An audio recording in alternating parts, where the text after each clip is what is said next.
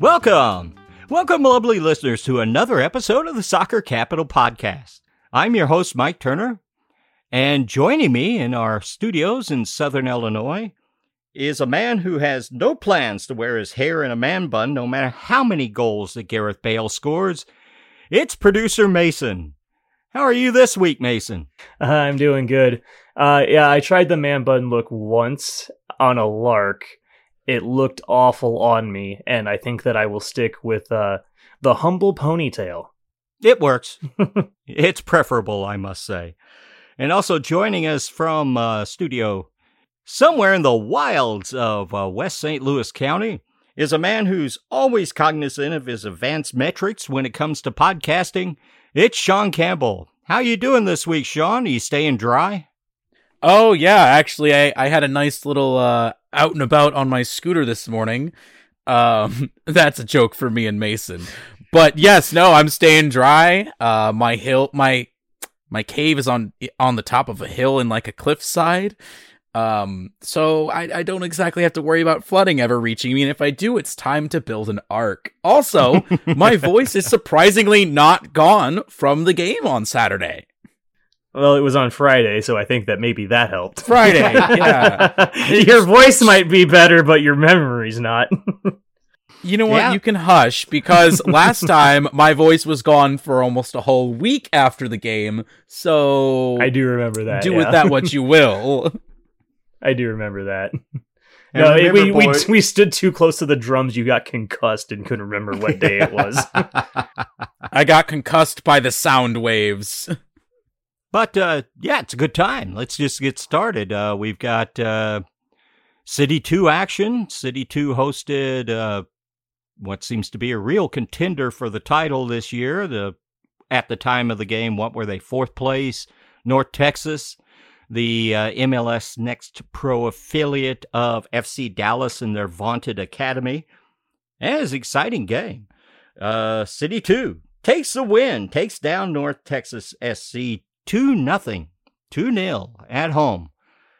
Uh, Vitor Diaz back getting the start this week after his injury, draws a foul in the box, gets a penalty pretty early, well, in the first half, let's say. It was actually pretty late in the first half. Um, the first half was back and forth.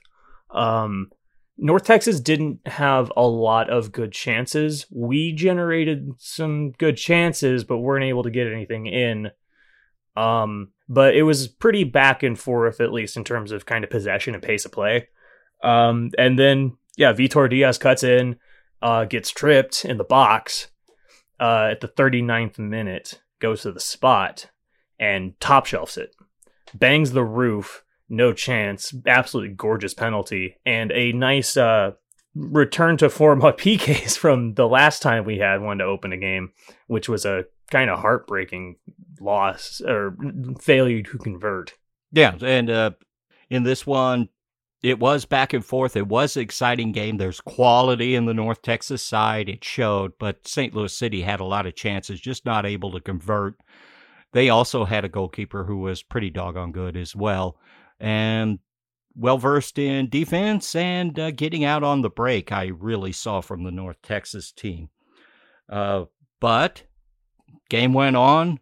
City just keep putting the attacking pressure on, but their defense led to uh, the second goal that came in the second half. Juan Kuzain scored in the uh, 70th minute. Uh, wayward pass from the goalkeeper was picked off in the midfield, given to Kuzain outside of the penalty box. He made one move. He made a quick turn, made a move, cleared himself some space, and Whipped shot it. off a howitzer on goal. And the goal goalkeeper for North Texas didn't have a chance. Honestly, I would call this a golazo. This was incredible. I looked down for a second to talk to one of my friends, and the, and it was in. I missed it. I was hollering golazo in the uh, supporter section there at the game. I I did manage to look up just in time to watch him make that move, and boy howdy did it feel wonderful getting to watch the watch Juan make that absolute wonder strike. Oh, I knew it was in the moment. The moment it left his foot, I knew that was in, and I was yelling and screaming and cheering before anybody else was. I was like, "That's in, baby!" Congratulations, you win the first man up award. Uh, yeah. It, it was a moment of class. It really was. Uh, the just the way he got it had his had his eye probably playing the whole game up to that point. Knew that he could take the man that he had that or was uh, against him there. Plus, you broke him down. They were in chaos because the press worked. Bad pass from the goalkeeper, one pass from the midfield. Sorry, I'm not sure who got that. Gave it to Gouzain. He made the turn, found the space, and it just looked like that was his intention to strop that in from the moment he got the ball. Yeah, and that uh, it was Akil Watts assisted on that one Gouzain goal, uh, which that's really not that surprising either. Akil Watts is really good, and uh, that wasn't the only moment of class in this one. Uh, Roman Bürki, well, he was good, got the clean sheet, solid, always in command of his box, did everything you would expect. But there was one he had no prayer from. Uh, there was a break for North Texas. I don't know who it was that made the pass, but I know I got excited in a bad way as he put a diagonal that split two lines of defense uh, got the player on. He made a shot that just rattled off of the uh, top left corner of the goal. Bürki didn't have a chance at that, but it did hit the woodwork, bounced out. Bürki made a save on the follow up. And that really was the, as far as I remember, the really last hurrah of North Texas, though they may have had a chance later. I don't recall. That was absolutely their best chance. Uh, all alone, complete breakaway. And yeah, Bürki was completely beat on that shot. It was the only shot that beat him. Um, thankfully, yeah, it went off the post, but Yep, and he Bürki did play the full 90, which coming from Germany in a much milder climate, uh, kind of surprised that he did, considering it was what uh, 38 degrees Celsius, about 100 degrees uh, Fahrenheit.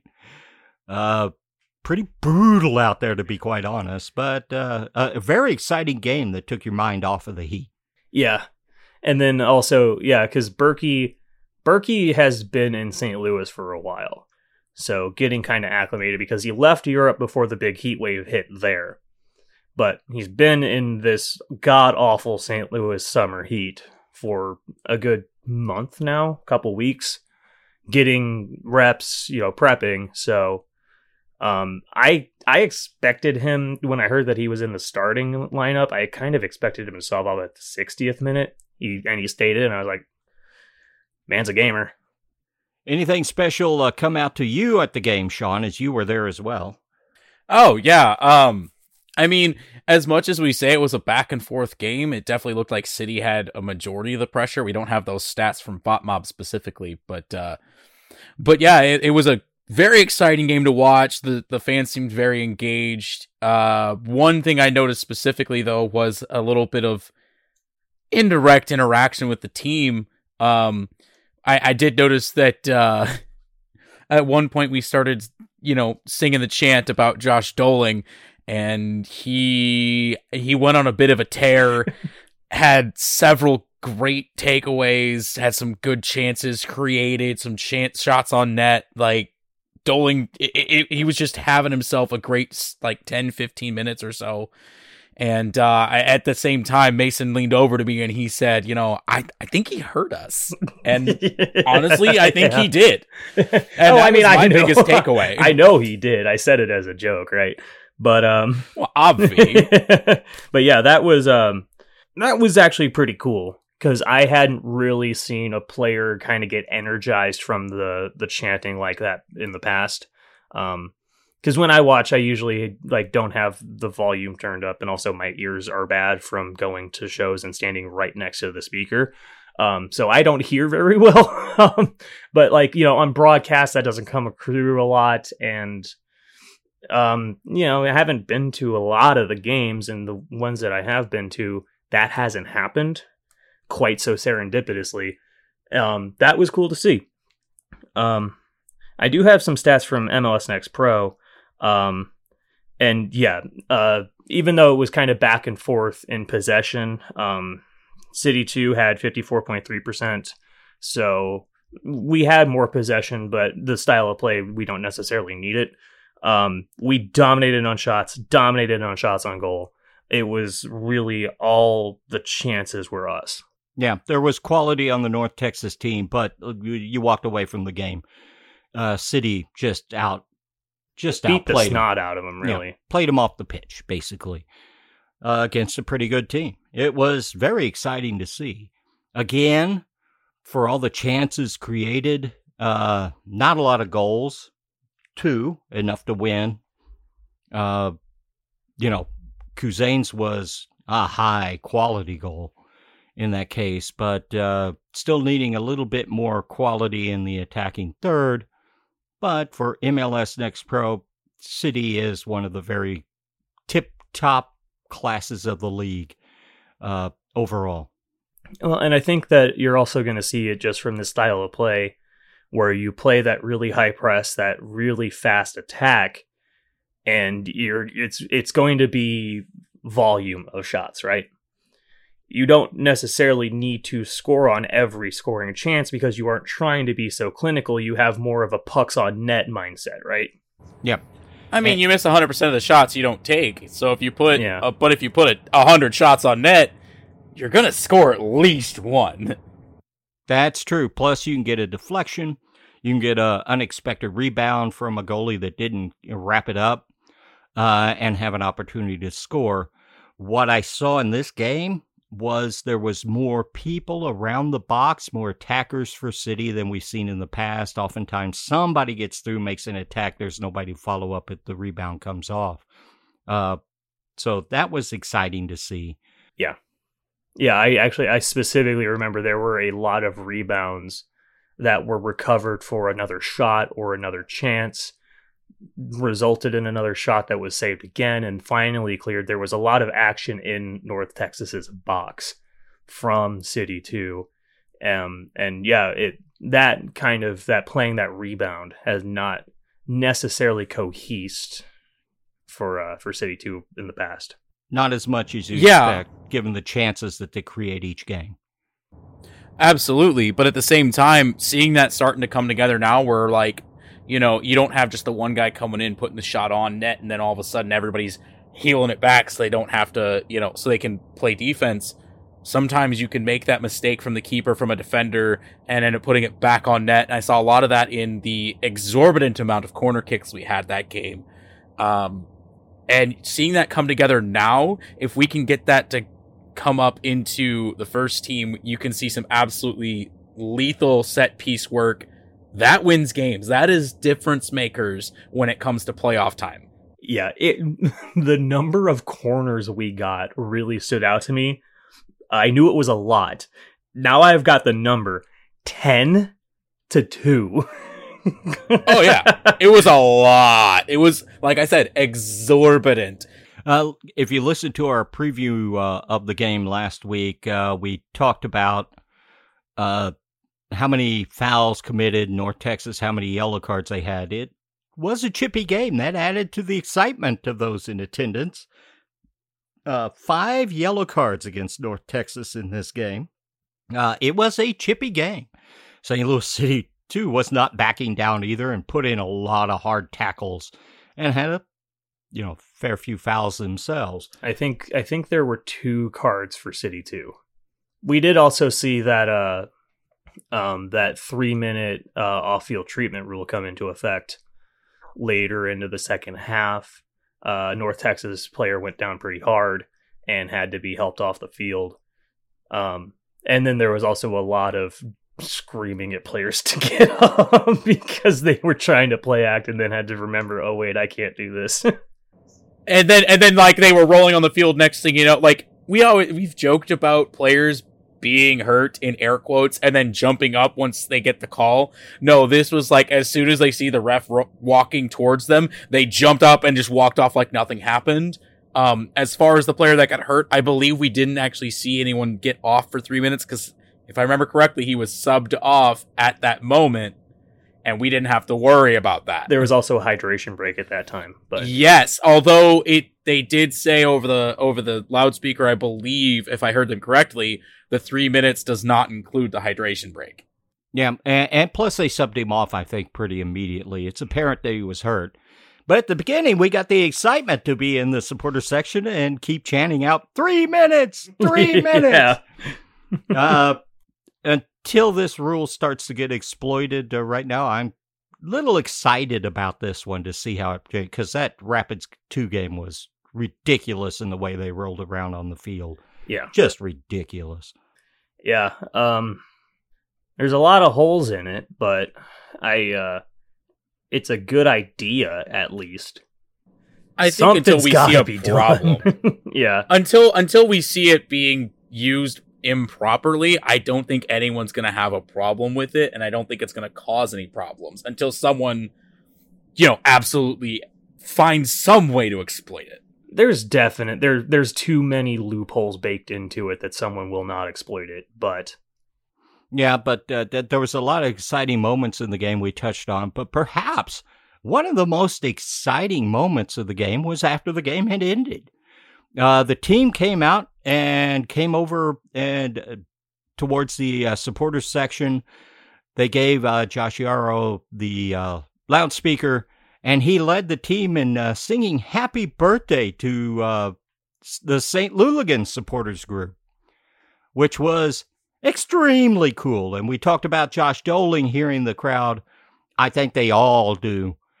And the way the supporters section keeps coming out in numbers. And that was just fantastic to see. Yeah. And speaking of happy 12th uh, super soft birthday to the St. Louligans.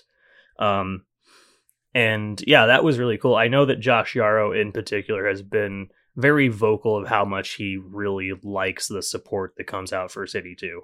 Yeah, and the crowd was big, and uh, we also went to the tailgate, and attendance for that was quite large. It, despite the heat, the crowd came out for a big game.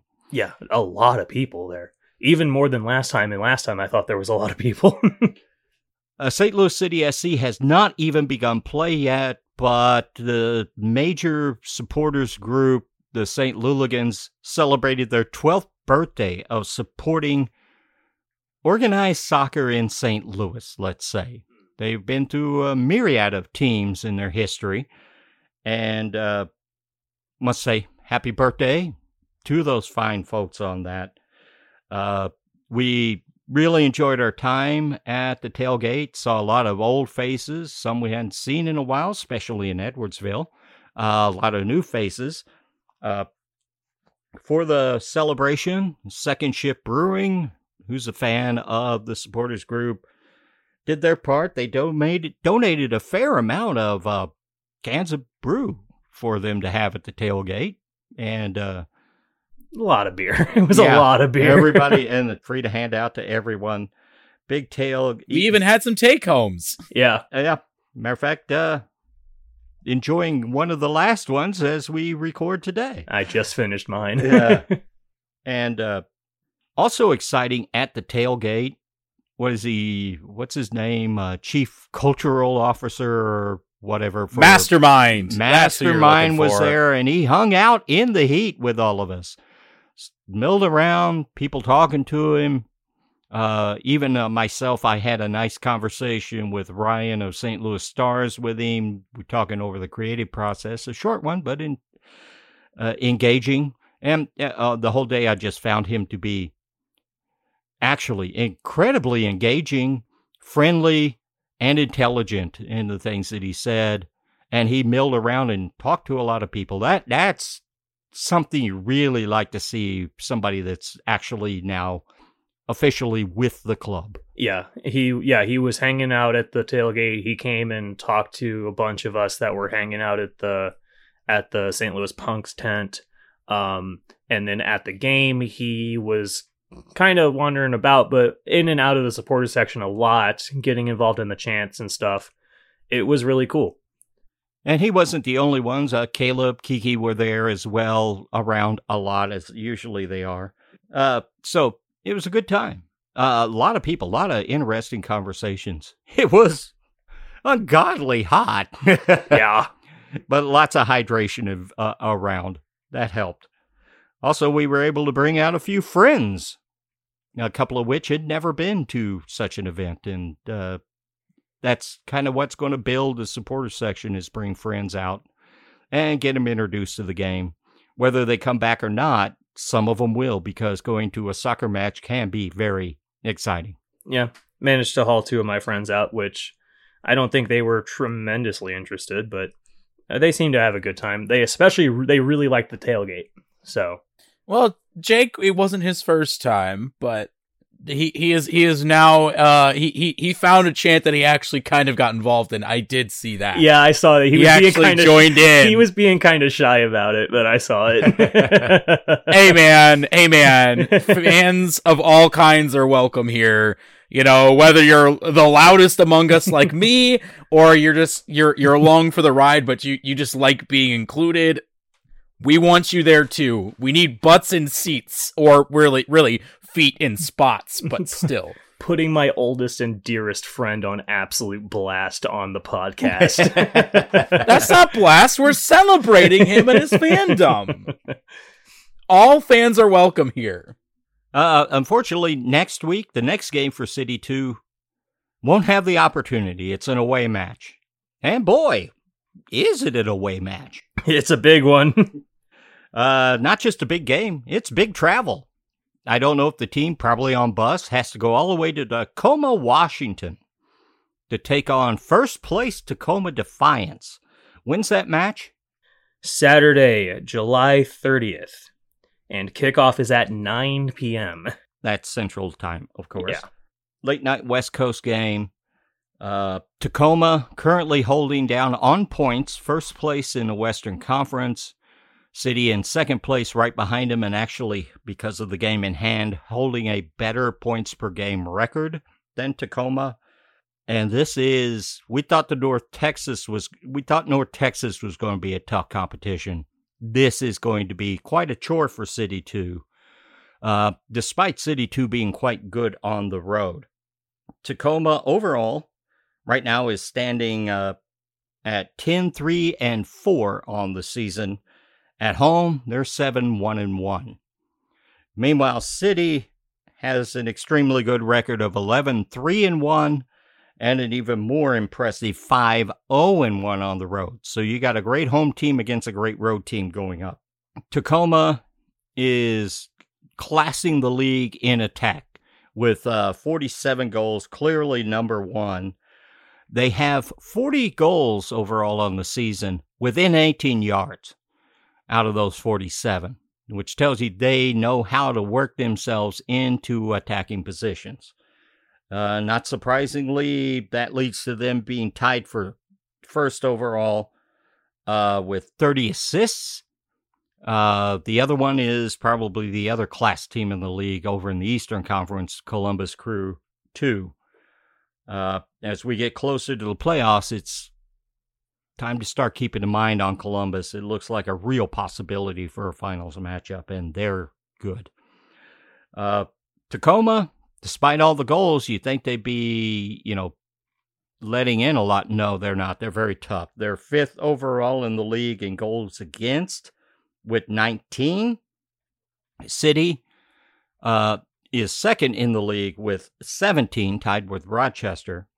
Uh, we mentioned the Crew 2 wow, they have an astounding 13 goals against thus far in the season.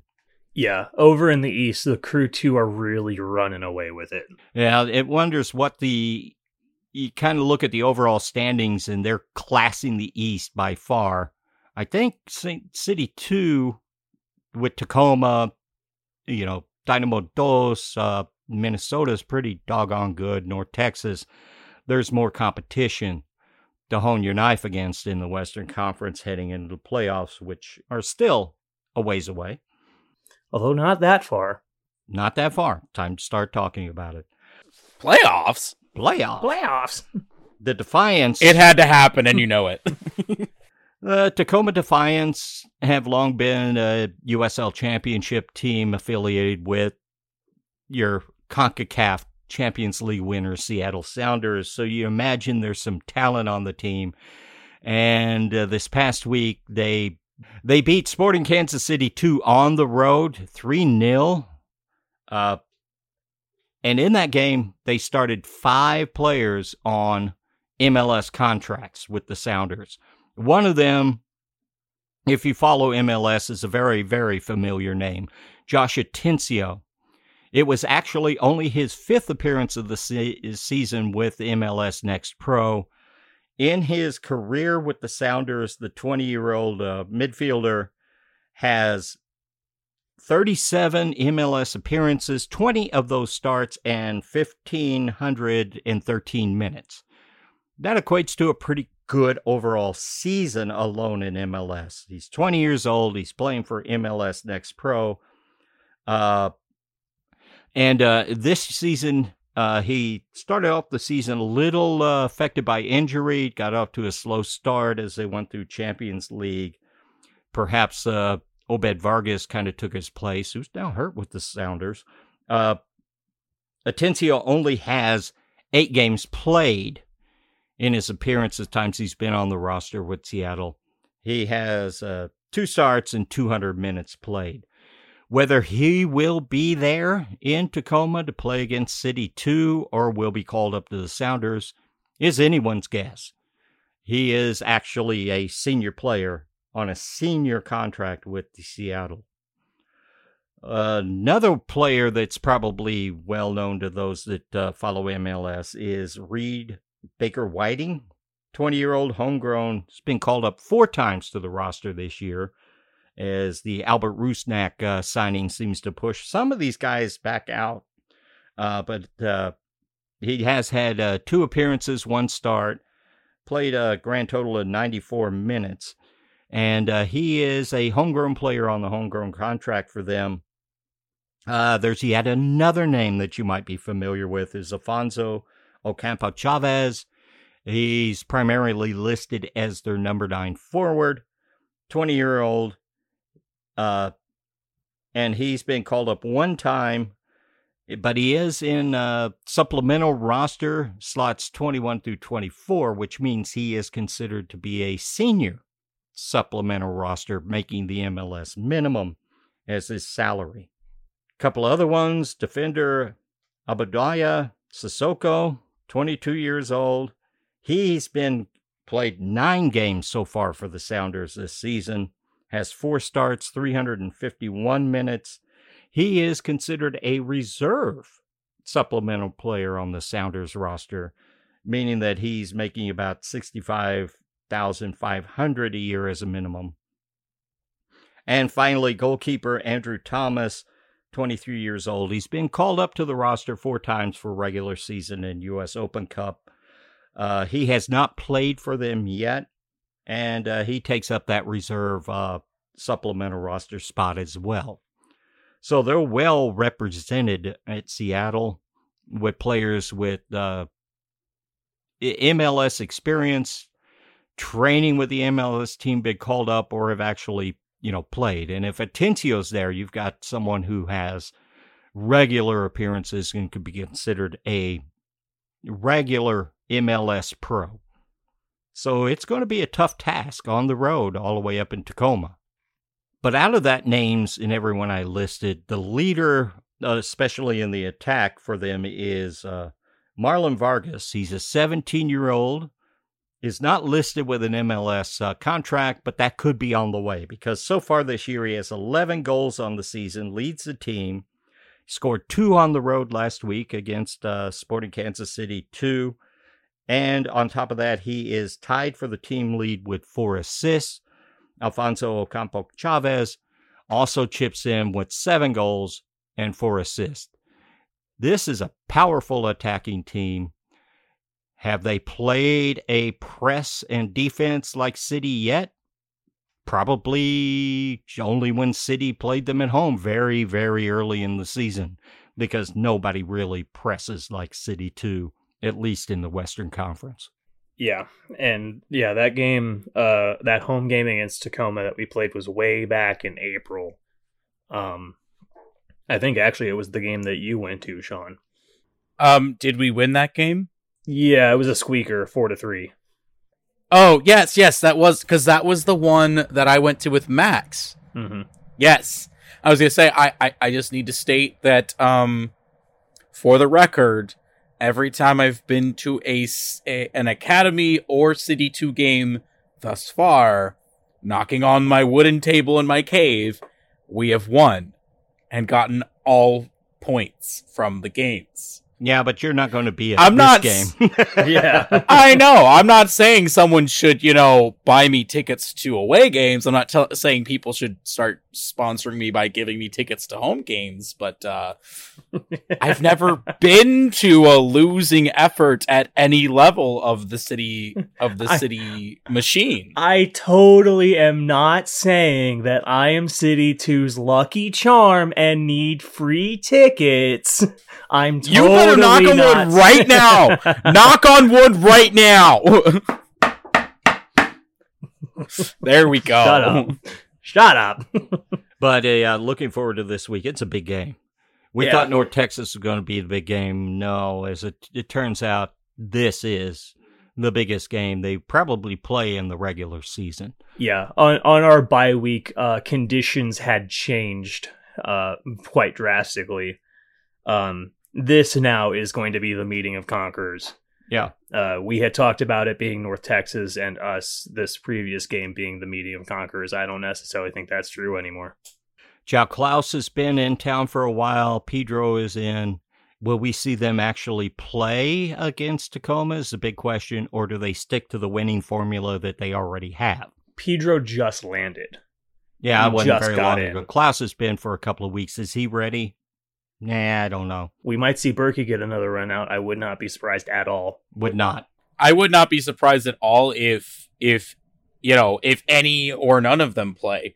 To be quite honest, um, That's a long bus honestly, trip. it all depends. Yeah, Yeah. It, it it all depends on how fit they are and how they're doing in practice. Um, yes, we're talking about practice. Um, because you can be you can be in you know fit, but if you're not showing well in practice, like you're not me- coming along with what the system wants, I don't think you're going to get the start. But I would not be surprised at all if all of them got onto the pitch at least at some point in that game, just to get them in an actual game scenario in the system. And as mostly long term professional players coming in on a transfer, they're signed for the city, the MLS club. Training with the MLS Next Pro Club, getting on the field, getting some game time is all, you know, icing on the cake towards them and helps get them ready. And it's a great thing. But asking them to, say, take a bus ride, you know, halfway across a, or more than halfway across a continent, might be a little too much to ask, and that's nothing against them. That's just a lot to ask. It is, and like you know, they especially for like Pedro, um, who like I think just got in. Um, there's still a lot of like accl- acclimatization to be done, acclimate, uh, getting acclimated to St. Louis. Sure. Um, but there's only two home games left in the season for City 2. So if they're going to play, they're going to have to go on these trips. Yeah, that's yet to be determined. But City 2 without them has been quite good. I think now is definitely the time to get it done and get them on these road trips, have them deal with the long travel and the differing climates to what they're actually going to be staying in when they're playing at home.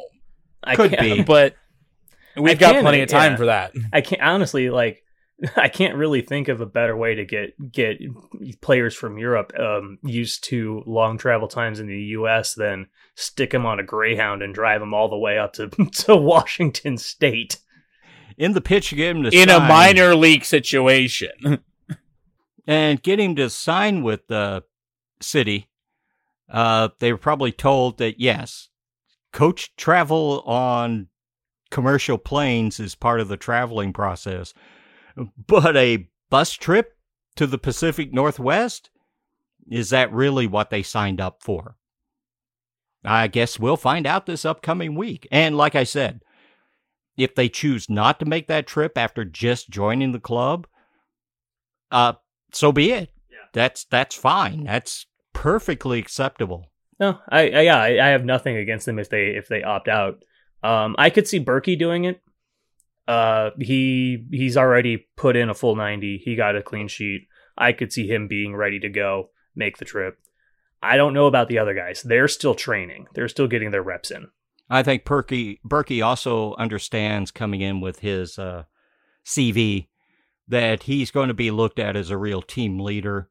So, yeah, I could see him making the trip because of that, uh, buckling down. But it's a it's a big ask. It's a big ass to be quite honest. Mm-hmm. Yeah, no question. So, yeah, no hard feelings if nobody does go. But I want to say one last bit to Mason's point. I wouldn't be surprised if all of them make the trip, if nothing else, just to get used to the travel and training in a place that's not your normal training grounds. Um, but not getting. And I wouldn't be surprised if I wouldn't be surprised. Yeah, but not even being named to the roster, but going with the team for sake of understanding how it's going to affect them going forward and on the first team, and then also if they get the run out, great. That's just extra ups. But, you know, I, I wouldn't be surprised if they all go along and actually get a feel for it to get acclimated so that next year is less of a problem for them in actual MLS competition. Good point. Yeah, that is. I really had not considered that. That's absolutely possible. That really, I think, would depend on how much settling they still have left to do in St. Louis. Good point as well. And uh, especially like Bürki and Klauss that have been here, have they got them working on their green cards? Because they've got time before the start of the MLS season. They get their green cards ahead of time. That frees up their international slot for the MLS roster. And with Lutz, you know, being pretty from Germany, international uh, spots. knowing the style he wants to play, the players he's familiar with, uh, freeing up more international slots could be a big deal in recruitment as we head into and get further involved with the roster build towards next season. Though I, that would have to be players that uh, Lutz determines are really going to be useful for the team. I think he's more focused on finding MLS veterans, North American players, and perhaps South American players, which I highly encourage. At, at this point, he's said, yeah, he's going to be attempting to focus more on this hemisphere for recruitment. Yeah. And talking about the first teamers, make the trip or not, and coming to the end and actually talking about playoffs for MLS Next Pro uh, means it's really starting to gear up time here in a few short weeks about uh, speculation and thoughts about how the rest of the roster will be filled out before next season in MLS for St. Louis City SC. And a big step this week was the release by the MLS Players Association of free agents who are eligible to be signed at the end of the season. It's in a, a very long list because the eligibility for free agency was uh, uh, made simpler and easier to obtain under the recent collective bargaining agreement. The specific thing was uh, active playing time was like shortened. Yeah. So more people are eligible this year than would have been under previous rules. And you can find the list somewhere on the internet if you're interested. For our purposes and talking about how they might apply to St. Louis City SC, there's really only four names for us to talk about, and perhaps really only two. But the top of the list is uh, Red Bull New York center back and U.S. men's national team center back Aaron Long. And the reason why he would apply to City is a pretty long list. He's been in the Red Bull system, which is going to be quite similar to what Lutz wants to play for quite some time. He's accomplished. He's uh, had a very good career in MLS. Had chances to move to Europe, but Red Bull wouldn't let him go. Uh, being a center back, he can be a real key cog to a system, but may not necessarily have to be a DP because I believe that only Walker Zimmerman is a center back on a DP contract, and that was kind of given to him by Nash- Nashville under other circumstances.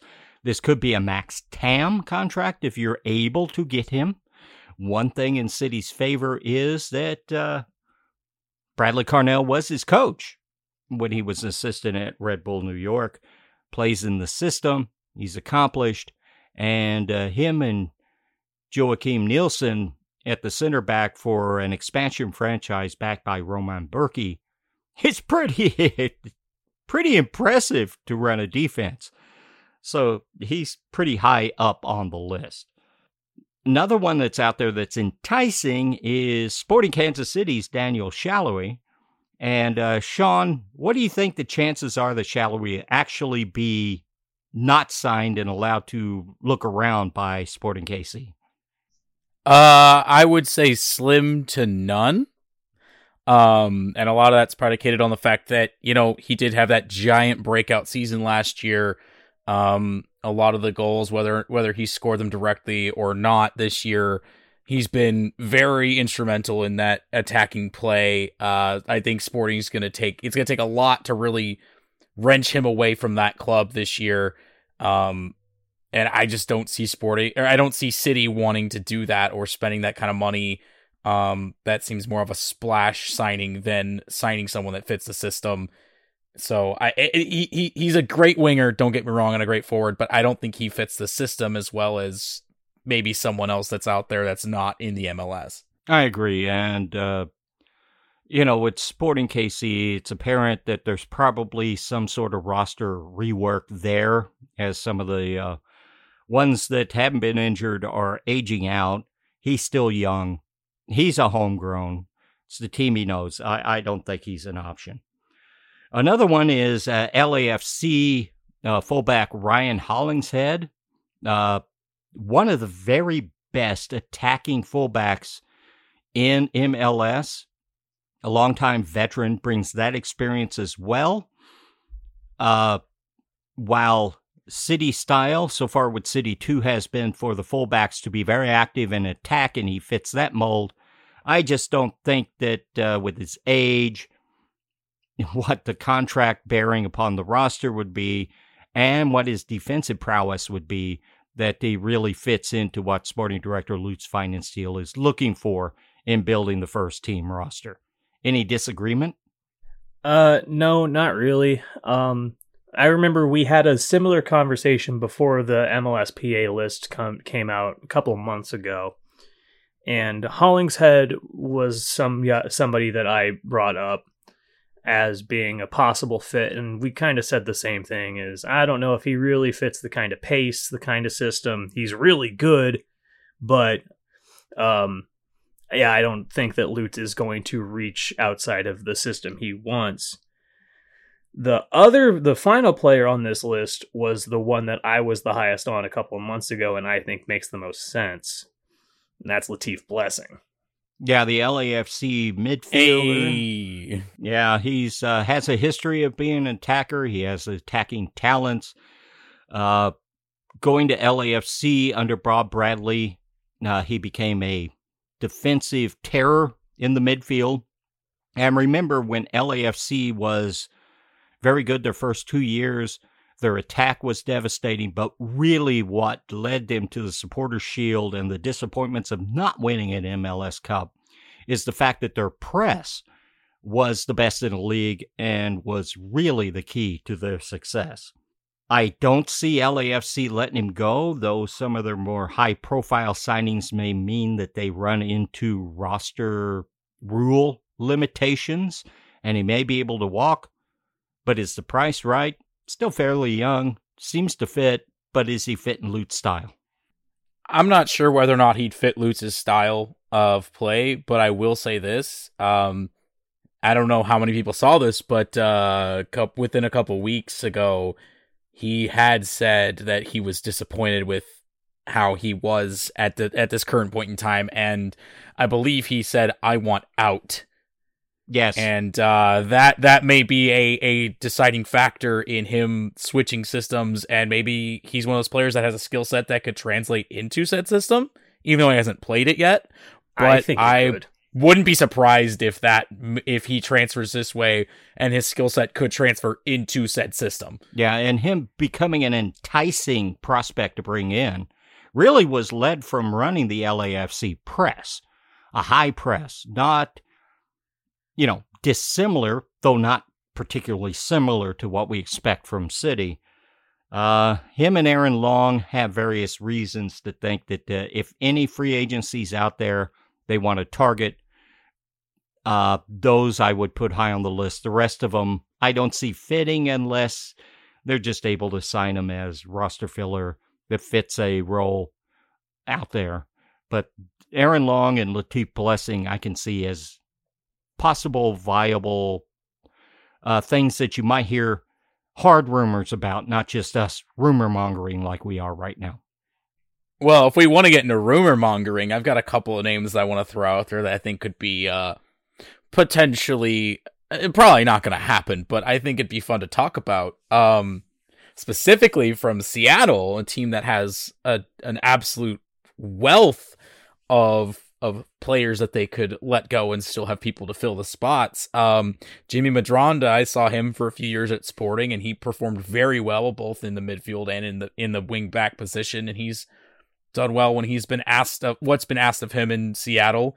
But more importantly, is there a potential for the boy to come home? And do we see Will Bruin potentially playing for City? Mm, maybe.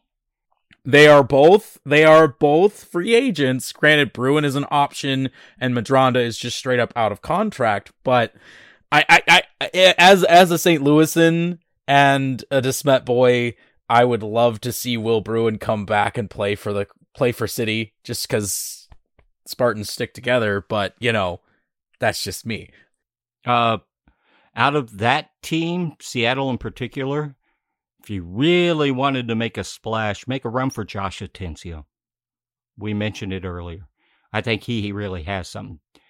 You probably Jordan Morris is also on an option and out of contract, so like they're not letting him go. He's the son of the team doctor. I don't see him leaving. it's not even nepotism. It's just it's Jordan Morris. Imagine stealing Jomo. Oh, I'd love to see it. But uh, Josh Atencio at 20 years old with the experience, but kind of been pushed out because the rise of Obed Vargas. He had an unfortunate injury at the start of the season. You signed Albert Rusnak, who can play anywhere. Uh, there might be a possibility if you really wanted a player like that. But does he fit the system? I don't know. Can he learn the system at 20 years old? If he plays for so. Seattle and he's started, you know, 20 games for him overall, you got a feeling he can adapt. Yeah, I, I think that the most crucial thing about this is that Lutz has said in no uncertain terms he is not signing anyone that he does not think will work. That is true. Flat out 100% he will not. So, if he disagrees with any with anything that we think, he will not pursue that player. And that's why I focused on Latif Blessing, perhaps, and especially Aaron Long, who does fit the mold. But how much you want to spend to try him away when you've already signed Joakim Nielsen? But boy, that center back with Bürki, Josh Yaro as your backup, or perhaps a third center back if you play that style, uh, which working with the pushing up fullbacks could be a possibility. And there's something very well to be said about that. But that's enough speculation talk. And, uh, you know, we've hit the two thirds mark of the MLS season. Really heightens this because we're getting to the end of MLS. That means that the the off silly season silly the off season silly season for MLS rolls yeah, off the tongue. Yeah, say that ten times fast. Uh, is gearing up, and that's where the real excitement before the first game's going to happen. It's not very far off. And to give us a rundown what's been happening in the league at large, I'll turn it over to Sean Campbell. All right. Well, keeping along with some transfer talk, we'll start with the biggest news in off the pitch in MLS. We've got Tati Castellanos confirmed on loan to Girona. Uh, Girona? Girona? It's probably Girona. Probably Girona. Girona in uh, Spanish. In La Liga. Um, yes, this is another City Football Group team. Um, the loan will be until June of 23. There is no permanent purchase option at the end of it. Um, and it's likely that this is a bit of a bet on uh, Tati's value only going up after a year in Europe, especially in La Liga.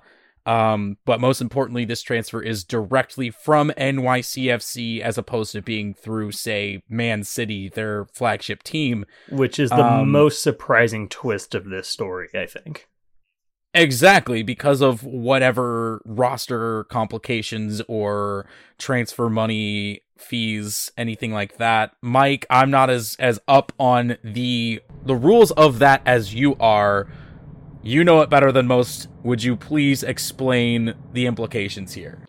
I'll try, from what I understand. Uh, unlike the Jack Harrison issue, where Manchester City bought him, put him out on loan, paid off for them in the long run with their plan, with the uh, loans out to places like Middlesbrough and then the Leeds, and eventually Leeds bought him and he became a primary player.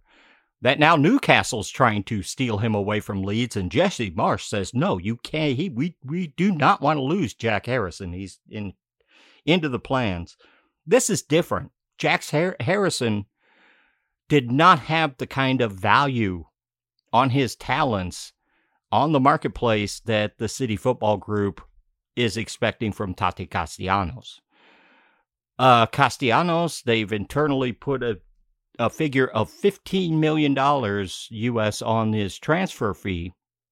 And there was a lot of offers, but nobody touched that number heard rumors as much as like River Plate in South America going Coming up as to high like as 14. 12. I, I saw you and some said 14. Yeah, they held the line. Leeds Nobody, they, yeah, they refused to let him go for less than 15 million. and they And this is, he is going over there so he can play in Europe and get that extra mil on his on his transfer fee because they will not let him go for less than 15 million. or perhaps even more because uh, Sam Stejskal in the Athletic had an article where he quoted, uh, I believe his name is David Lee, uh, sporting director at uh, NYCFC, that they think that uh, there's hesitation, especially to sign South American players from MLS, or they haven't quite rated, as he said, MLS talent appropriately so far, that they gave him a showcase over in La Liga. Uh, then he could increase his value above 15 million if he has a, a showing like like anyone that's watched him expects he's actually can do better. He's he's ready for bigger and better things. The big thing is by not loaning him or selling him to Manchester City and just being a loan, LAF uh, LAFC, yeah, NYCFC then it with an eventual transfer that could be more than the $15 million uh, valuation, then that money would go to NYCFC instead of Man, Man City. Man City doesn't really need that money. Um, also, we'd have no word on what the loan fee might be to Girona. Uh, it could be a free loan for this very purposes.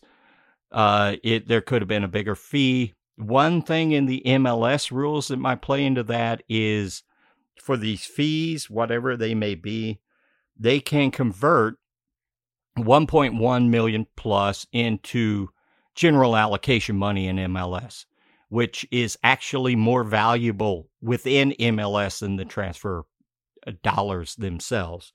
Me being not being an owner, I can say that. Uh, so that's the reason for the machinations behind this, as far as I can understand. I also think that there might be an angle here that like Girona has just come up from relegation for like the second time. Uh, maybe Tati can get him up top the table, help him stay up to increase the valuation of that club for City Football Group. City Football Group's smart. They do good business, and that could play into it as well. Because overall, increasing that increases the value of what they are building worldwide, and that just gives them another outlet and another way to push players like this and sell them on for a higher valuation. And uh, going back to Mason's point, absolutely, um, this this could be a twofold a, a, a twofold good thing for City Group because it, like you said, it does increase. It could increase the value of that team, um, especially considering this would be only their third ever season in La Liga, with their first ever season coming back in 2017-18 season. They stayed up one year, got relegated, and then now they're coming back up. Um, this could absolutely catapult that team into being a competitor in that league, making NF Tati is an integral part in that. That could skyrocket his value. Uh, this is a team that's rocketed up the up the list, and as as recent as I think it was like ten years ago, they were in like third or fourth division Spanish soccer, and that's just where they hovered was between those two, and now they're breaking into potentially mid table top tier. This could be absolutely uh, uh, what's the word looking for? Um, not catastrophic, not catastrophic, but the opposite of catastrophic. Meteoric rise. That's the word I'm looking for. Meteoric rise for the team and for the player, and ultimately doubly so for the City Group. It'd be very important to City Group if, like we just talked about with that timeline for Girona, they've been a yo-yo club between first and second tier. If they can solidify themselves in the top tier, maybe not challenge for titles or anything like that, but keep themselves solidly in, then that becomes a more valuable franchise to the overall worldwide group for City. Now, the big question is who replaces him? Well, I mean, on the roster as it stands, NYCFC has two pretty obvious options that they could utilize to directly take that spot. And I think in my opinion, the most obvious is going to be Talles Magno because he's absolutely shown he can he can play in this league and score in this league, and he's having himself a great year. Uh, the only other option is a bear, unless you want to, you know, maybe. I, I mean, I, I, correct me if I'm wrong, Mike, but I think there's an option for DPS that NYCFC could take Maxi Morales's DP slot and buy him down with Tam and then open up a DP slot if they really want to go out and find another DP player to fill that spot instead. Yeah, his uh he's really buy about buy downable it MLS term uh on TAM to free up that spot. But you know what? Honestly, I don't see them doing it. If you recall 2 years ago before a pretty serious knee injury, Héber was extremely good for NYCFC and had Tati Castellanos playing on the wing. When Héber went down with injury, then Castellanos went in to front the attack, and that's when he really broke out. Héber, we'll get into it this week, also had a star showing. I think he has the talent. If he doesn't do it, Magno has it. I think they're going to sit fine this year and uh, just play their usual game and uh, attract talent as they can find it rather than look for somebody to fill this slot at this time. Uh, they could showcase Magno because actually I think he has a bigger valuation on the world market, and they paid quite a bit for him to come in. He's very young, very talented Brazilian.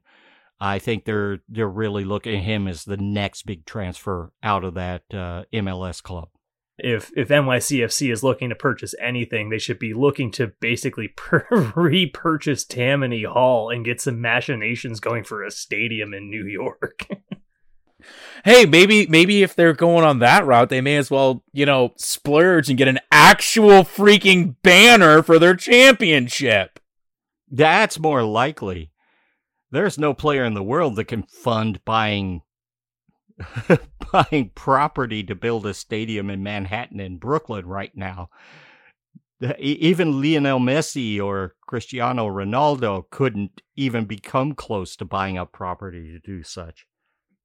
Well, I think that's enough of that. But also, while speaking on teams that no longer play for teams in the MLS, uh, Austin FC and Cecilio Dominguez have agreed to mutually terminate that contract. And that comes on the back of a bit of controversy as he was accused of some domestic assault earlier in the season. Um, although MLS found him clear, he never played for Austin again and never will again. Yeah, it clears up a DP slot, and he was reinstated in May, and head coach Josh Wolff never played him, and you know, Austin didn't doesn't really need him anymore. So, adios, Cecilio. Until next time, my my uh, not so good buddy. But on the flip side of that coin, we have players coming in to MLS teams, and this name, um, remind me if you've heard this before, but uh, Orlando FC are signing Giacchini from League League Deux side Caen after he was loaned from Caen to Montpellier in League 1 and didn't play a lot, but he has said he is excited to come home and play in America and some there's just something very right about Nico Gioacchini coming back and playing in the MLS. Hope it works for him. Hope it works for the team. They not creating chances or scoring goals. If after his experience he looks free and playing free and easy and is effective, they can use him.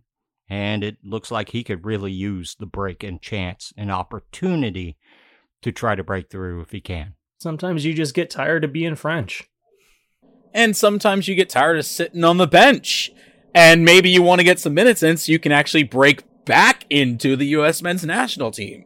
Seems like there's a trend here, folks. Tell me if you've heard it before, but it seems like USMNT players are coming back to MLS to actually play games to make the roster as opposed to sitting on the bench in Europe to make the roster. Hmm. Much to consider. Hmm, but that's another con- another conversation for another podcast. Breaking out of, you know, keeping in the vein of non non-league game issues but still being in the league, we have some non-league games. Um, European teams have come across the pond to play some club friendlies in their off season while we're still playing our regular season. Uh, there's a few losses there that we don't really want to talk about because they really don't matter, but we have a couple of important matches that we need to at least mention. We're, First yeah, of all, we're talking about the upsets. Yes, the upsets. Let's be real. They're upsets. Because first of all, we have the Loons up in Minnesota putting the absolute beat down on Everton. Four to nothing win over Everton. Granted, they lost Emmanuel Reynoso to an ankle injury in the process, but an absolute shock of a game that an MLS club could beat, and they started a lot of their actual players four to nothing. Absolutely dropped the hammer on him.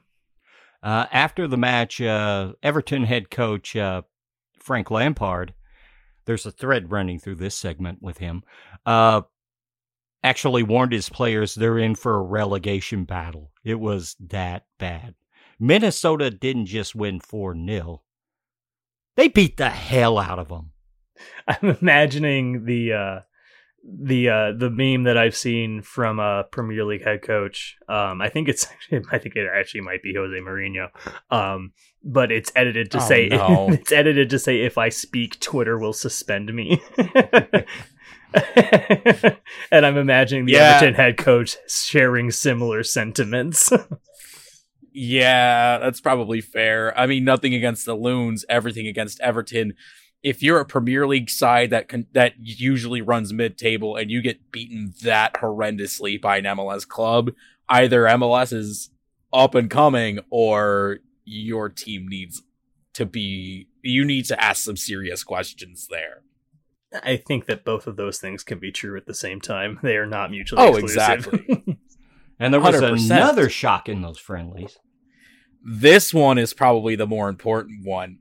Um, yeah, this one was exciting. Charlotte FC. Charlotte FC was playing a friendly against Chelsea. Yes, that Chelsea. blue on Yes. blue violence. Um, Chelsea and Charlotte ended up playing to a 1-1 draw after extra time and went to PKs. And Charlotte takes the win in PKs. Yes, Pulisic played. Yes, Pulisic scored the goal. Charlotte still takes the victory though. Where is this form in league play, Charlotte, where you keep up with Chelsea starters and hold them to one? Where is this, Charlotte? They were at You- home. if you can do that, you should be running this league. they were at home where they're actually quite good, as opposed in regular season play where they went on the road and it was an absolutely different story.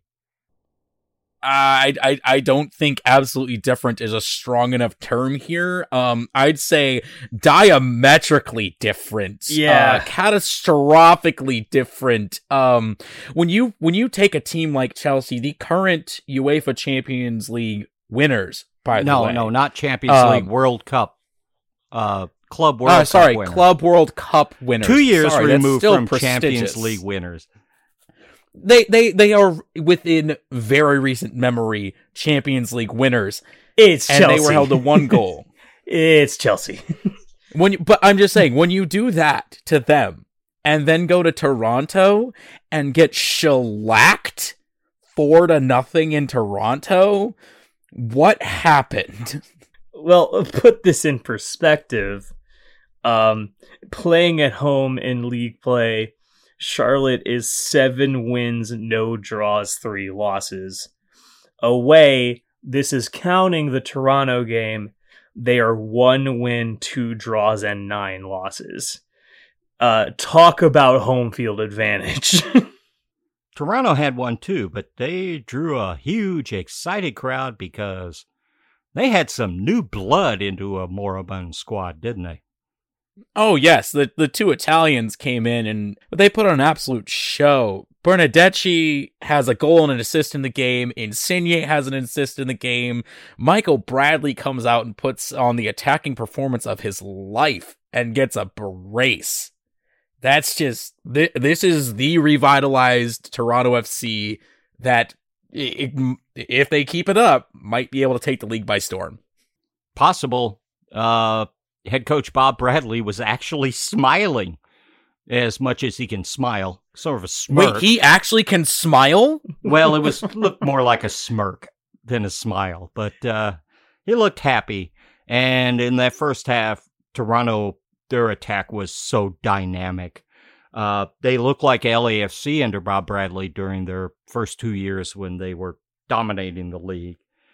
Charlotte played a four man person midfield with a uh, single pivot in the back, and man, Osorio, Bernardeschi, Insigne, Michael Bradley pushing up amongst other Jimenez. Toronto just ran them over, just ran over them. It was something else. honestly, my phone was getting lit up on score results from this game, but it by the time that I even considered turning it on, it was like three nil Toronto, and I was like, oh no, I'm not going to turn this on now. Game's over. Bernardeschi, not Insigne, had the uh, goal of the match with a banger from outside the box from about the same distance as João Klauss did for City 2 in this one. He was bright and lively. Insigne was just dominating attention and pulling everyone out. Uh, they look class. They also look like Michael Bradley was freed from being the captain of a young team that wasn't very good. He looks so much more lively. We'd seen him in a couple of years. And it could have been worse. Uh, former Leicester City star of their wonder year when they won the Premier League championship. Uh, he took a professional red card in the second half for a denial of obvious goal scoring opportunity. Dog Dogso. Dogzo. It was a break, and he was the last man back, and he was bit, beaten, so he didn't get beat. Uh, but Toronto already had the game in the bag. That was pretty much the end of the scoring. But what a performance, especially in that first half. I believe Insigne, don't know about Bernardeschi, came off at the half. Uh, so that could say something about the scoreline as well. But that first half was dynamic, is the only word I can think of. Look out, everyone. Toronto's on a tear. Well, we could see one coming from them. We'll, we'll, It's possible. we'll see. It, it's it could be late late season playoff push. It but is, more uh, on that to come. It Their is defense the is still- cards. Their defense is still crap, but if they can attack like this, who needs defense? Speaking of dynamic attacks, we'll move on to our next game in MLS, and uh, this one was uh, SKC playing host to LAFC. They take the loss. getting used to having to say that this year, and I don't like it. This Uh, one was but very bear- very bearing of the emotions for Sean. But Gareth, anyway, more importantly, Gareth Bale gets his first goal in MLS, and props to you, Gareth. You know, get get your knocks in while you can. Uh, you know, kick kick the dog while he's down and has all four of his legs broken and can't even roll over. But anyway, Uh, Bale Bale did uh, show show his world class skill and class on this one. He's on a break. He does a little cutback and just in step, just snaps off a shot, get it into the goal. Would Melia have done better? You know, what can you do with SKC? They've just been devastated. I've already officially given them excuse for the season, but they still I mean, when have it's a Gareth chance. Bale, though. They still have. I mean, a when it's Gareth Bale, it's Gareth Bale. Yeah. Yeah. It's Gareth Bale. and he showed you, don't, you you just don't just stop Gareth Bale from scoring a goal. It's not that easy. You can only hope to contain him. No, and uh, he really showed his talent here. Anyway, Sean, is there anything you need to tell us about a family dog in your past? Uh, no. um, no, that was just the analogy that came to my mind. But no, as Mike was alluding to, as as the league struggles continue to happen for Sporting, there is hope. Um, as I'll mention later, but uh, U.S. Open Cup is still a possibility, and we shall see how that turns out. It may be the only redeeming factor for this club this season. Uh, going back to the uh, City 2 roster build, there's still a lot of rumors out there that LAFC might be willing to let Cristian Arango go, even though he scored in this game, a banger, has nine goals in his last 11 games.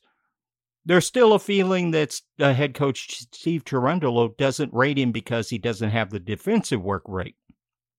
Uh, that kind of puts him out of Lutz's uh, field as well. But anybody that's scoring nine goals in 11 games is uh, a DP type player. Yeah, um, I also think that Cherundolo is an absolute fool if he actually does genuinely feel that way. Arango has Yeah, been lights out for LAFC. Are you kidding me? And Yeah, no, if you've got someone scoring at that clip, you don't let them go if you have any sort of wits about you when it comes to attacking. players. Cherundolo's done a fantastic job this season with LAFC, but if that's the kind of thinking he has, maybe he was a one and done coach. and in this game, the interplay with Vela and Bale, Arango was very much a part of that. It looks like he's really could even hit a higher gear with Bale on the side as well as Vela. Yeah, uh, put those rumors out of your mind. I do not think that they are true. But they keep sticking around. Well, speaking of DP level players, we have Tati's last game at NYCFC in a 2 0 win over Inter Miami. DT DP level, level. DP level. I said DP level. he did say DP level, and, and it in. Tati is a For DP level. Tati Level is a player. DP level player. But it's he- his last game in MLS. NYCFC keep the tr- the the subway train a chugging, and they knock off Inter Miami two 0 And what else can I say? But adios, Tati, and best of luck to you.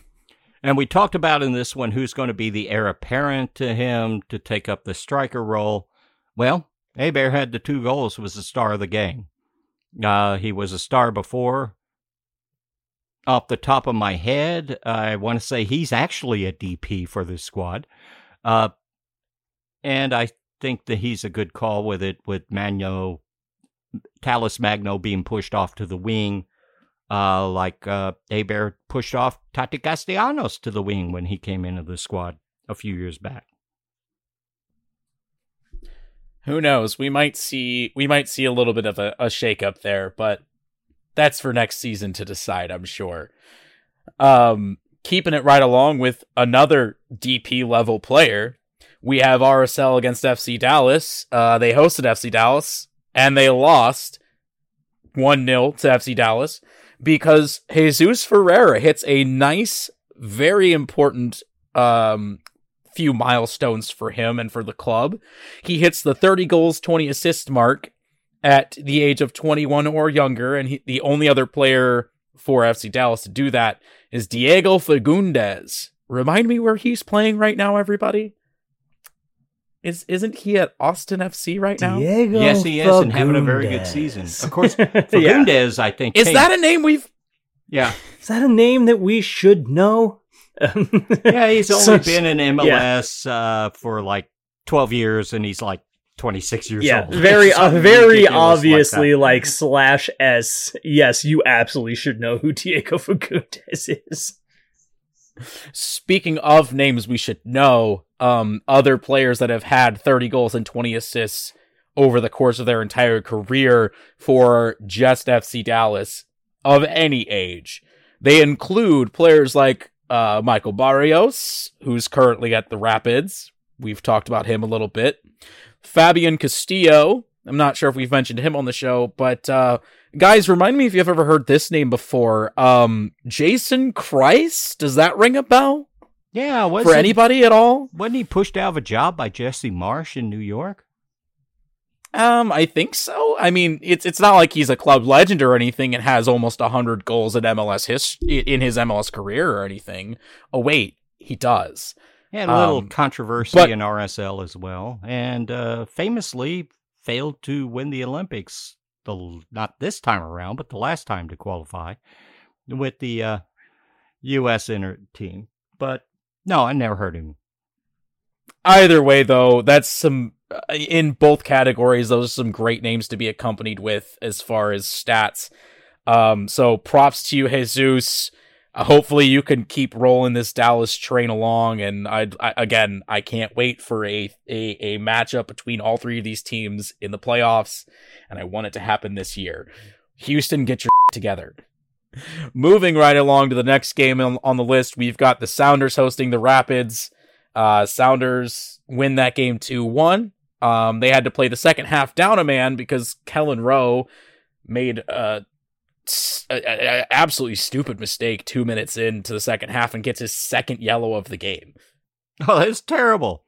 He just takes a ball. He didn't get it off of a wayward pass. Flips over, the ball's up in the air. He knocks it over the advertising hoardings on the side. Gets a yellow for time wasting. He's Uh, already on a yellow and yeah, he pulls that yeah. shenanigans. It was pretty Oh, weak. It was weak sauce, both, but obviously it was time wasting, so that gets a yellow. What was he doing? On the other hand, what was Colorado doing with the man up for the second half? Oh, not scoring because they haven't really got anybody in the attack. yeah, yeah. What w- what were they doing? Getting they butts kicked. getting they butts kicked, and by that we mean they were already tied, and they give up a penalty kick in the 71st minute, and the Sounders put it away and go ahead while down a man. Of course, because it is the Seattle Death Star. Yeah. Colorado, their lack of talent that uh, didn't seem to harm them last season when they won the Western Conference just isn't enough so far this season. It's almost as if they're Yeah, they're owned by uh, somebody that doesn't care about the product on the field. I was gonna say it's almost as if their owner should take an interest in actually signing players that are gonna win championships or something. the owner doesn't even know he owns the team. Let's we we That's, we have that's es- fair. we have established this. But for Seattle, their comeback has to start somewhere, right? Because they have been on the skids, and this is a team that, on paper, deserves to be top of the table in the West, and they simply are not. And uh, what seems to be a very good win for the Sounders here with the man down. Again, their weakness showed. They created chance after chance, even a man down. They were dominant in attack, couldn't put the ball in the net. I don't recall ever watching a team that hits the woodwork on so many shots during a game over and over and over and over like they've done for going on a full year now. I can think of one team that had the post rattled as much, and it's the Vegas Golden Knights in their first season. That's a different po- conversation for a different podcast. Moving right along to the next game, we've got a game between the Vancouver Whitecaps, keeping this one in Cascadia a little bit. Vancouver Whitecaps hosting the Chicago Fire, and they lose this game three to one, all because of an absolute, uh, what's the word I'm looking for? Uh, classic Xherdan Shaqiri out output. Uh, he puts in the type of performance we always expect from him. He gets a goal, gets an assist, owns that midfield, and the Fire are now within two points of that last playoff spot in the East. Was this in Vancouver? Did the Fire win this in dominant fashion on the road? Uh, I believe I believe that they did. Yes. Um, yes, this mm-hmm. was in Vancouver. Yeah, and also this is the kind of performance that uh, Chicago has wanted and needed out of Shaqiri for the whole season. Well, Shaqiri is an exciting, dynamic player that can do amazing things in the moment, but he's not really been known in his history for consistency. But I think Ezra Hendrickson, the rookie head coach, is a good one uh, with a lot of MLS experience as an assistant, and some of the attacking talent they have could really have them pushing forward. And beware, teams in the East uh, Toronto, and now it looks like even the Fire could be trying to climb the ladder uh, as we head into the uh, butt end of the season. It takes a very uh, a very close race for those last couple playoff spots and makes it even closer. And the East is so unbelievably tight. Chicago's really close to getting everybody's spot. Toronto's in last place and they've got a lot of teams to cover, but the point spread is to the playoffs is minimal. Uh, every game that's played amongst the Eastern Conference uh, below the top four is a six pointer for the rest of the season. This is that's it, exciting. It stuff. really like what stands out here, right? Is it's the Chicago Fire, and it is a profound turn of fortune for them because they were bad last season and they were bad to start this season, but now here they are in tenth yeah, literally got to get over the line. Yeah, it, it, Sean put it in the notes within spitting distance of a playoff spot. Who isn't? Last place is in spitting distance. That's Toronto that we just saw boggle the mind with a, a, a attack performance in the first half against Charlotte. This really is going to be another season that comes down to decision day, isn't it? Uh, maybe to oh, the last every season minute is. of decision day, and especially every season is. Yeah. Welcome to my world as an MLS fan, everybody. That's right. It is very exciting. Any given Sunday. Any given Sunday. Keeping it in Cascadia once again, we've got a Timbers game up against the San Jose Earthquakes team Chaos, or not so chaotic as it seems last couple weeks. Uh, Timbers win this one 2 1, but most importantly, uh, there's there's a bit of a seven going on here. Uh, there are seven yellows in this game. But on top of that, Portland has also been unbeaten in their last seven games. Could we potentially be seeing Portland making a turnaround and getting one of those playoff spots back? Well, if they if they manage to find another seven, like perhaps find the seventh seed in the playoff spot, then they hit the jackpot. What's going on? And then they win. Yeah. What's going on in Cascadia where the Sounders and the Timbers are well noted for just turning it on the second half and making a move? Here come the There's Timbers. something in the water. And now those seven unbeaten, I believe there's only one draw. Yeah. No, the, there's something in the water, like Sean said, and I think what it is, is, it's the blood of the Sounders, and the Timbers smell it. Uh, also, Eric Williamson came back in their deep midfield for the Timbers, and ever since then they've gone on a run, and he's been fantastic. And it's yeah, I mean, but that's also well noted in uh Gio Savarese's tenure up there that they historically do not start the season well, but put the late push in, get a playoff spot, and then if it's not them, it's the Sounders representing the West in the conference finals, unless it's someone else that wins it. But it's usually been those two. And lately, there hasn't been anybody else in the MLS Cup from the Western Conference other than those two. Although I will say this, I think this next club uh, might be able to give them a, a, a decent run for their money this year. Uh, Austin FC, our our friends in green down south, they Los played they host, played host to. They ended up playing host to uh, Red Bull New York.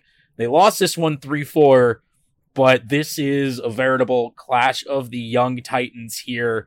Uh, Driussi gets a brace. It's not enough to get them level, but Austin and, and Red Bull, I think these two might be the teams of the future from each conference. Yeah, I uh, I didn't watch this game, but I was following it, and this scoreline is so much closer than it looked because this looked like it had Red Bulls written all over it. Yeah, watch this one. Red Bulls just ate them alive, and Austin kept making defensive uh, mistakes for the first, well, let's say 70 minutes of this game, I think. And then Sebastian Driussi, MVP candidate, uh, took over, scored a couple of goals. Uh, they brought on Austin now has a new winger, Washington Corozo, who's on loan from Pumas with an option to buy. Pumas, of course, being from Liga MX and lost the CCL final to the Sounders. He's on this team, not a DP level, I believe. They got a DP spot opened up. Don't know if they'll use it here in this window as it closes, but they got the opportunity. Austin looks pretty damn good. Even though they took the loss here, and if they did make the stupid mistakes in the first half. But on the flip hand of that, Red Bulls looked really damn good for 70 minutes, and they shouldn't be discounted either. No, um, when you look at the Eastern Conference, all the talk is Philly Union and NYCFC. Red Bulls are there hunting. Um, they're in third place. They're quite a few points behind, but um, that race for third there is tight, and the Red Bulls keep fending off all attackers. Oh, absolutely. New Yorker, the Red Bulls are putting in a great show, and I think there's going to be a nice, nice rivalry up there in the in the metro area for a few years to come. Moving from one side of the two team cities to the other two team city, we have the Galaxy playing host to Atlanta. And I did manage to watch this game. And this one was all Galaxy in a 2 0 win over Atlanta. It just, Atlanta couldn't keep up. Kevin Cabral even got a goal, and it's his first goal in goodness knows how long. I think it was like September of last year that he last scored for the club. Um, but it, it, was it was just all Galaxy. Joveljic even came on in his super sub role, got another goal, and he's quoted after the game as saying, "I am the future of Galaxy," and that is an exact quote from Joveljic. Should be. He he's the guy for them that's consistently putting the ball in the net. Cabral scored for the first time as a DP in how long? Unbelievably long. And then he missed, somehow missed an absolute sitter later in the half, but he did get the goal. Galaxy looked good. Atlanta didn't. Galaxy didn't put the game away. Atlanta did their usual late push because they overloaded with attacking talent and could do that. But Galaxy all the way in this one. Atlanta looks really lost right now. And their front office isn't helping them the wheels have really kind of come off the bus in Atlanta. So it seems it seems to me that you know maybe coming out and being explosive in your first year or two as a uh, in your first year as an expansion team may not be the best of looks. Well, That's if, what I'm seeing. Play the first year and look good, but not be dominant, and then hopefully you can just keep growing on it as opposed to nothing but down from here. If your VP and your sporting director conspire to completely rip it apart to make it about them, that's what happens. Now the VP, Darren Eales, has left. There's a lot of machinations going, going on in Atlanta that is beyond being a a later year expansion club. Yeah, I just felt it needed to be said. It does kind of need to be said because we are eventually going to become one of those later year expansion clubs. How are we going to handle it? That's the joy of the journey. And we'll be watching very closely. All right. Well, one last thing before we go. We do have a couple of national championship games to be played. Uh, we have the Whitecaps hosting Toronto FC for the Canadian Championship, and that the winner of that game gets a CONCACAF Champions League spot. This is going to be a, an intense one. Um, I did I believe that one will be finished by the time that you all are hearing this so I don't feel a need to actually go into a preview. Um, as for the other games, we have some US Open Cup semifinals. We have Orlando hosting Red Bull New York. That'll be played Wednesday at 6:30 p.m. Central, and Sacramento is playing host to Sporting Kansas City Wednesday night at 9:30 Central. If you get a chance to watch these games, please do, and fingers crossed. Let's go Sporting.